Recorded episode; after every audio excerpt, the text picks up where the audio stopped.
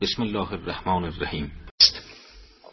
سوره واقعه از جمله سور مکی و دارای 96 آیه می باشد. در این سوره قرآن به توصیف روز رستاخیز و برانگیخته شدن تمامی مردم می پردازد. اینک ترجمه آیات این سوره را آغاز می کنیم. به نام خداوند بخشاینده مهربان به یادار ای پیامبر هنگامی که آن واقعه که در وقوع آن دروغ نیست به وقوع پیوندد. از آنجا که هدف اصلی در سوره واقعه بیان فرجام نیکان و صالحان از یک طرف و گناهکاران و کافران از طرف دیگر می باشد قرآن پیش از پرداختن به این مسئله بار دیگر بر تحقق قیامت تأکید می کند تا همگان دریابند که اراده خداوند بر وقوع آن و پاداش و جزا دادن مردم تغییر ناپذیر است. این هشدار باعث می شود که مردم بیشتر مواظب اعمال و رفتار خود باشند و در اصلاح نفس خیش بکوشند. در ادامه آیات قرآن به توصیف قیامت پرداخته می‌فرماید روز قیامت فروگذارنده و بالا برنده است. در این آیه قرآن قیامت را با دو خصوصیت توصیف می کند. این دو صفت عبارتند از پست و خار کردن گناهکاران و عزت و بلندی بخشیدن به مؤمنان. اصولا روز قیامت روز آشکار شدن حقایق است. در آن روز است که تمامی مردم به حقیقت کارهای خود پی می‌برند.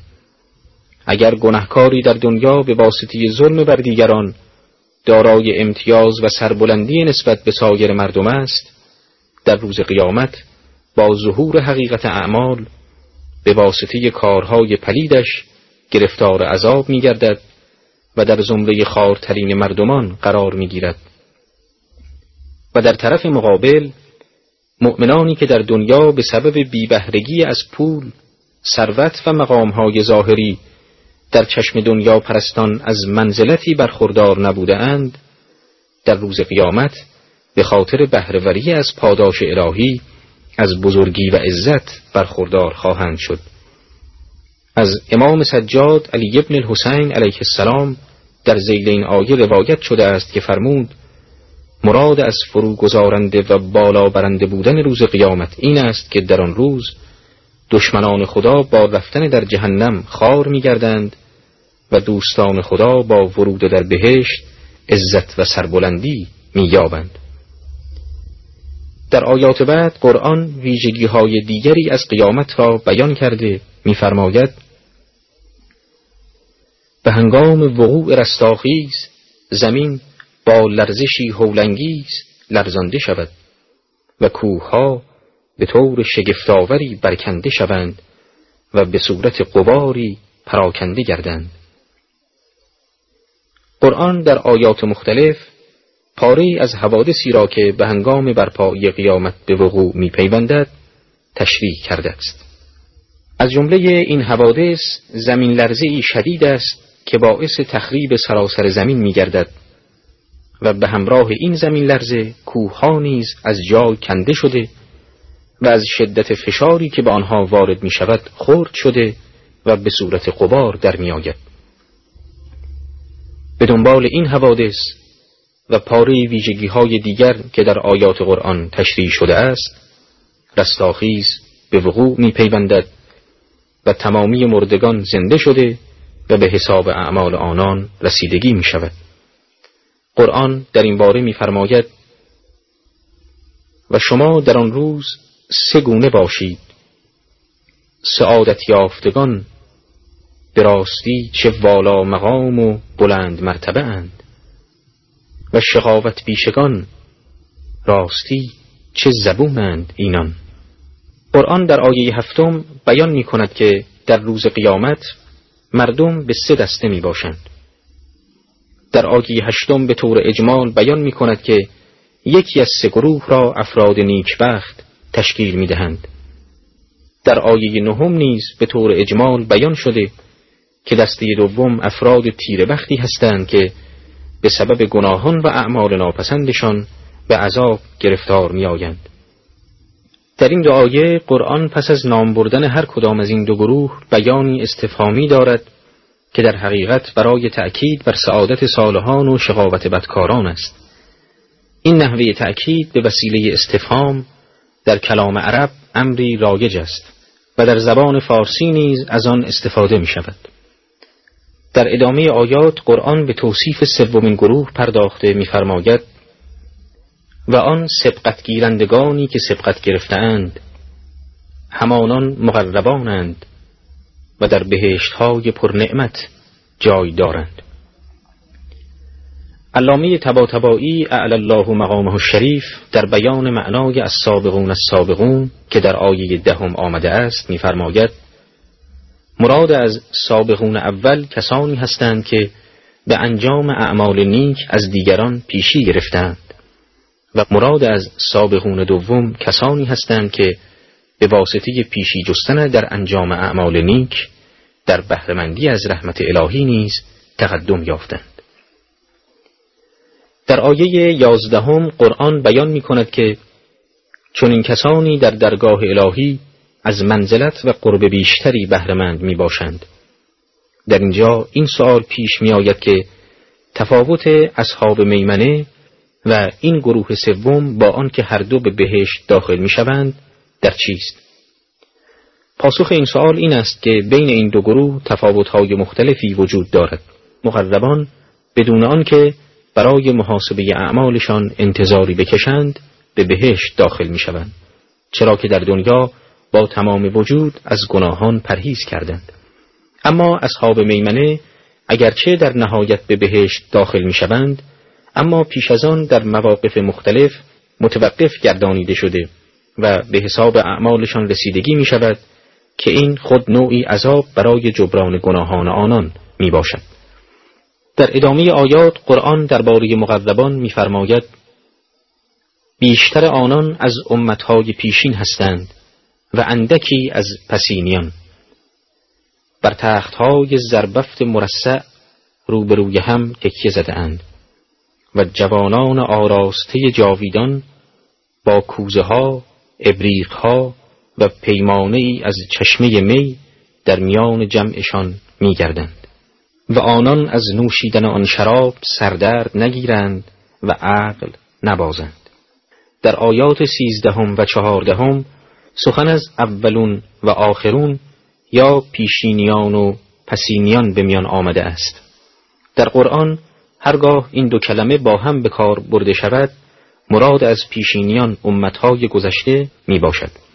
از اینجا روشن می شود که معنای دقیق آیات سیزدهم و چهاردهم این است که اکثریت مقربان از امتهای گذشته هستند در آیات پانزدهم تا هجدهم قرآن پاره از نعمتهایی را که مقربان در بهشت از آن برخوردارند برمی شمارد که از آن جمله داشتن خدمتکاران است که با مرور زمان پیر نمی شوند و همیشه با نشاط کامل به خدمت مقربان می پردازند. نعمت دیگری که در این آیات از آن یاد شده شراب گوارایی است که برخلاف مشروبات دنیا علاوه بر لذت بخشی باعث ملالت و مستی نمی شود. در ادامه آیات قرآن نمونه های دیگری از نعمتهای بهشتی را برشمرده می‌فرماید و میوههایی از هرچه انتخاب کنند و گوشت پرنده هرچه بخواهند و سفید رویان سیاه چشم که چون مروارید نهفتند به پاداش آن عملها که می کرده اند جفت آنان خواهد بود. در بهشت سخن بیهوده و گناه آلوده نشنوند مگر گفتاری که سلام است و سلام. در آیه 23 قرآن سبب بهرهمندی مقربان از این نعمتهای گوناگون را تشریح کرده است و می‌گوید این سبب چیزی جز انجام اعمال صالحه نمی باشد از این رو سزاوار است هر آنکه علاقه به دستیابی به چنین مقام و نعمتهایی را دارد تا زمانی که زنده است با کوشش هرچه بیشتر در عمل به فرامین الهی بگویم. و اصحاب یمین به راستی چه بلند قدر و والا مقامند. آنان در میان درختان صدر بیخار و درختان موز پرمیوه و سایه پیوسته و آب روانند. و از میوه فراوان که نه تمام می شود و نه منع می شود و نیز فرش های گرانقدر بهرهمند می باشند. در آیات 28 تا 31 قرآن درباره نعمتهایی که اهل یمین از آن برخوردارند سخن می‌گوید. مراد از اهل یمین یا دست راستی ها کسانی هستند که نامی اعمالشان در روز قیامت به دست راستشان داده می شود و این خود نشانه از رستگاری آنان است اگرچه به پایه مقربان نمی رسند. اصحاب دست راست همان اصحاب میمنه یا نیکبختان هستند که در آیه هشتم همین سوره قرآن از آنان یاد کرد.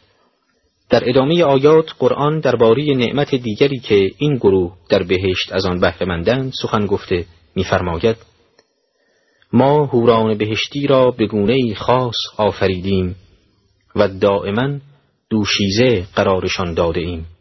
برای اصحاب یمین که گروهی از پیشینیانند و گروهی از پسینیان. در ادامه آیات قرآن از نگونبختانی که نامی اعمالشان به دست چپ آنها داده می شود سخن می گوید.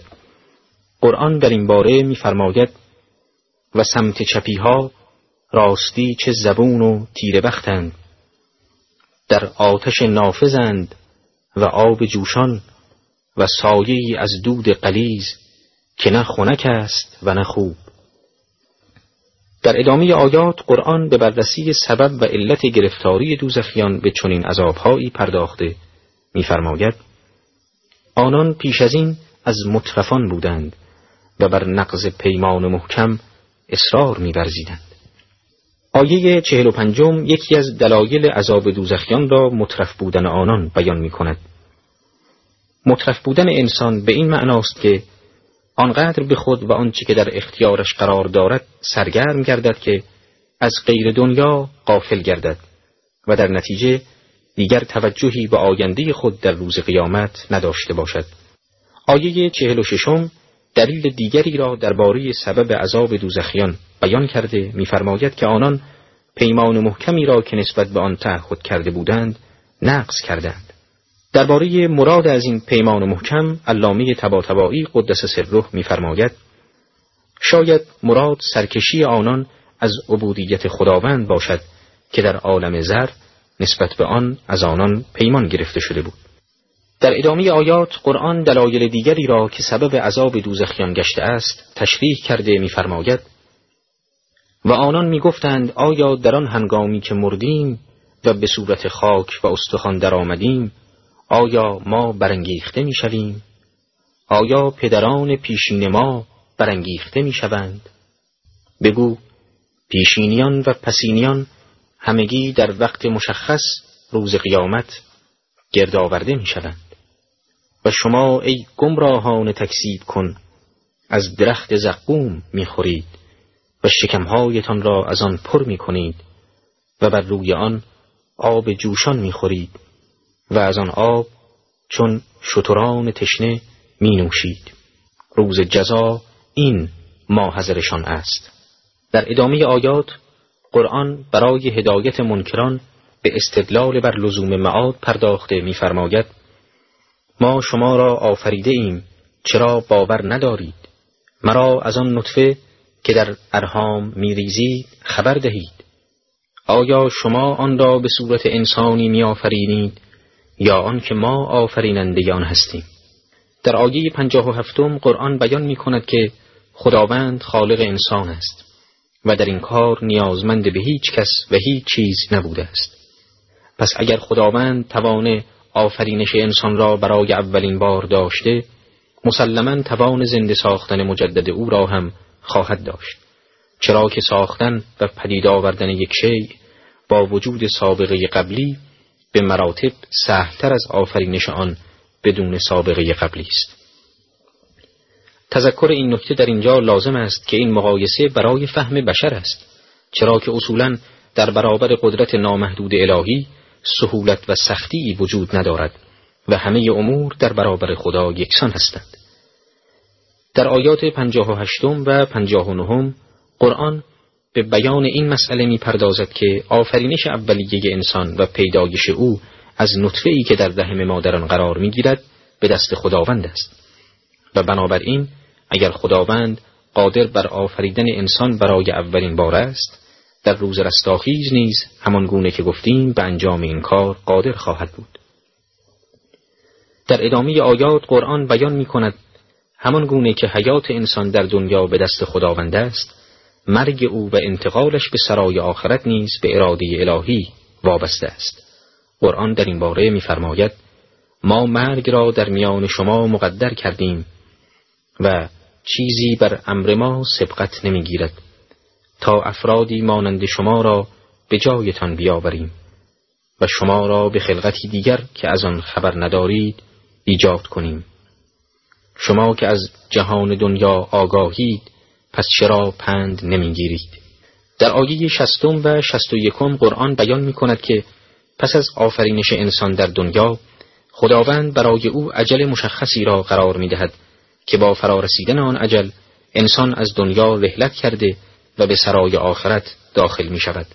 در آیه شستم قرآن تأکید می کند که مرگ تمامی انسانها بر اساس تقدیر الهی است و هیچ چیز نمی تواند بر امر الهی در این بار پیشی جسته و مرگ را از زمان مقدرش مقدم و یا مؤخر سازد در آیه شست دوم قرآن استدلال دیگری بر لزوم معاد بدین شهر مطرح می سازد که در دنیا یا به تعبیر قرآن در این آیه نشعه اولا تمامی موجودات دارای سیر مشخص و هدف معینی هستند. از اینجا روشن می شود که انسان نیز به سان دیگر موجودات باید دارای هدفی باشد و چون دستیابی به هدف انسانی برای نوع بشر بدون هدایت الهی ممکن نمی باشد از این رو لازم است که پیامبرانی از سوی خداوند به سوی بشر ارسال شوند و دین الهی را به آنان عرضه کنند. و از طرف دیگر باید اعمال صالحی انسان پاداش و اعمال پلیدش جزا داده شود. چرا که در غیر این صورت وجود انسان بی هدف خواهد بود. زیرا هر کس هر عملی را انجام دهد تأثیری در سرنوشت او نخواهد داشت. از اینجا روشن می شود که تک تک اعمال انسان باید مورد محاسبه قرار گرفته و به حسب آن پاداش و جزا داده شود. و چون چون این امری در دنیا ممکن نیست نیاز به وجود عالمی دیگر است که در آن به حساب اعمال انسان رسیدگی شود. در آیات گذشته قرآن پس از توصیف سرانجام بهشتیان و دوزخیان به استدلال بر لزوم معاد پرداخت تا هر گونه شکی را از اندیشه سست ایمانان خارج سازد. در ادامه این بحث قرآن دلیل دیگری بر ربوبیت خدا و لزوم معاد مطرح ساخته می‌فرماید به من بگویید دانه ای که میکارید شما آن را میرویانید یا ما رویانندگان هستیم. اگر خواهیم آن را خشک کنیم و به تعجب در شوید و گویید ما خسارت زدگانیم بلکه ما محروم شدگانیم.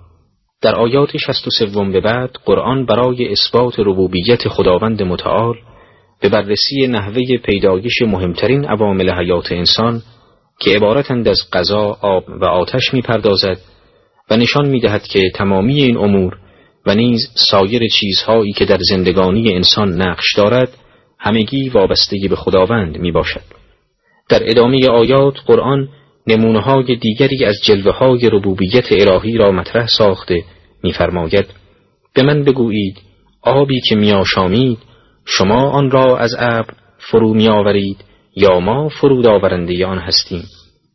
اگر می‌خواستیم آن را شور میساختیم پس چرا سپاس نمیدارید؟ به من بگویید آتشی که میافروزید آیا شما درخت آن را پدید آورده اید یا آن که ما پدید آورندیان هستیم؟ ما آن آتش را تذکار و بهره برای صحراییان قرار دادیم. در آیات 68 تا 73 قرآن به دو نمونه دیگر از مظاهر ربوبیت الهی اشاره کرده که اولین آن نزول آب از آسمان و دومین آن رویش درختان است که از چوب آن برای افروختن آتش استفاده می شود. روشن است که هیچ کدام از این کارها به دست بشر صورت نمی گیرد بلکه تدبیر تمامی آنها به مشیت الهی وابسته است و همان گونه که در زیل آیات شست و سوم تا شست و هفتم گفتیم این خود گویاترین نشانه بر این است که تمامی هستی در تحت قدرت الهی قرار دارد. و از این رو اگر خداوند از وقوع قیامت و محاسبه اعمال انسانها خبر می دهد پذیرش آن و تصدیق به محتوای آن ضروری می باشد اما از آنجا که مشرکان با وجود این دلایل حاضر به پذیرش حق نبوده اند در ادامه آیات قرآن از گفتگو با آنها اعراض کرده و خطاب به نبی اکرم صلی الله علیه و آله و سلم میفرماید پس به نام پروردگارت تسبیح گو. در آیه هفتاد و چهارم به پیامبر اکرم فرمان داده شده است که به انکار ربوبیت الهی و روز جزا از سوی مشتکان توجه نکرده و به یاری اسماع الهی به تسبیح خداوند پردازد و بدین طریق جدایی خود را از مسیر مشتکان اعلام دارد. در ادامه آیات از آنجا که قرآن به خاطر آنکه درباره ربوبیت الهی و روز جزا خبر داده و مشتکان با انکار این معارف قرآن را نیز انکار کرده اند میفرماید به جایگاه ستارگان سوگند می‌خورم و این اگر بدانید قسمی بسیار بزرگ است که این قرآنی ارجمند در کتابی نهفته است که ادراک آن جز پاک سیرتان نکنند. نازل شده از پروردگار جهانیان است. آیا این سخن را سبک می انگارید و شکر روزی خیش را تکذیب الله تعالی قرار می دهید در آیات هفتاد و پنجم تا هشتاد و دوم قرآن بیان می کند که اولا قرآن دارای معارف بلندی است که بشر بدون استعانت از آیات آن هرگز بدان پی نمی‌برد. و در مرحله بعد درباره کسانی که آن را تکسیب می کنند میفرماید که اینان به سبب پلیدی و ناپاکی که در درون آنان است توان فهم معارف قرآن را ندارند و از این رو به تکسیب آن می‌پردازند. از دید قرآن تنها کسانی حق تماس با آیات آن را دارند که پاک باشند. بنابراین اگر کسی بخواهد ظاهر قرآن را مس کند باید از تهارت ظاهری که وضوع باشد برخوردار باشد. و اگر کسی بخواهد با باطن قرآن تماس داشته باشد باید باطن و جان خیش را تطهیر سازد تا قابلیت فهم معانی آن را داشته باشد. این نکته از نظر عقلی نیز قابل اثبات است چرا که باید بین عالم و معلوم و یا مدرک و مدرک سنخیت باشد. به عنوان نمونه علوم عالی را نمی‌توان به یک طفل خورد سال آموزش داد. چه در اینجا بین عالم و معلوم سنخیت وجود ندارد. از این روست که تنها کسانی توفیق فهم باطن قرآن را دارند که باطن خود را به سان قرآن از هر آلودگی تطهیر سازند و هرچه در این کار بیشتر موفق شوند توفیق فهم بیشتر معارف قرآنی را مییابند. در آیه هشتاد و دوم قرآن به سرزنش مشرکان پرداخته و میفرماید چرا شما بهره خود را از قرآن تکسیب آن قرار می دهید؟ این سرزنش در واقع خود تأکیدی بر کوردلی مشرکان است که توان فهم و درک قرآن و استفادی از آن را در راه سعادت جاودانی خیش ندارند. در ادامه آیات قرآن با یادآوری لحظات مرگ به مشتکان هشدار داده و میفرماید پس چرا وقتی جان به گلو رسید و شما در آن هنگام نظاره می کنید پس چرا اگر راست می گویید محتضر را به دنیا باز نمی گردانید؟ و ما از شما به محتضر نزدیکتریم اما شما این نزدیکی را نمی بینید. در آیات هشتاد و سوم تا هشتاد و هفتم قرآن بیان می کند که اگر مشتکان خود را در این اعتقاد که مرگ به فرمان الهی نمی باشد و انسان را به سرای آخرت منتقل نمی سازد صادق می پندارند باید بتوانند در لحظات پایانی عمر محتظر بار دیگر او را زنده ساخته و از مرگ نجات دهند. چرا که به گمان آنها مرگ از امور اتفاقی بوده و در تحت مشیت خاص قرار ندارد. در این آیات قرآن چنین می‌فرماید که ضعف مشتکان از انجام این کار خود نشانگر این است که عاملی ماورای جهان مادی در این امر دخالت دارد و هموست که جان محتضر را می‌گیرد و به سرای آخرت انتقال می‌دهد. در ادامه آیات قرآن بار دیگر به طور اختصار سرانجام سه گروه مقربان صالحان و گنهکاران را تشریح کرده و میفرماید شخص متوفا به هنگام مرگ در زمره یکی از این سه گروه خواهد بود. قرآن در این باره میفرماید اما اگر متوفا از مقربان باشد سرانجام او آرامش است و روزی نیک و بهشت پرنعمت اما اگر از اصحاب یمین باشد سلام بر تو از اصحاب یمین. اما اگر از تکسیب کنندگان گمراه است ماحذری از آب جوشان و ورود در جهنم برای آنان است. این حق الیقین است.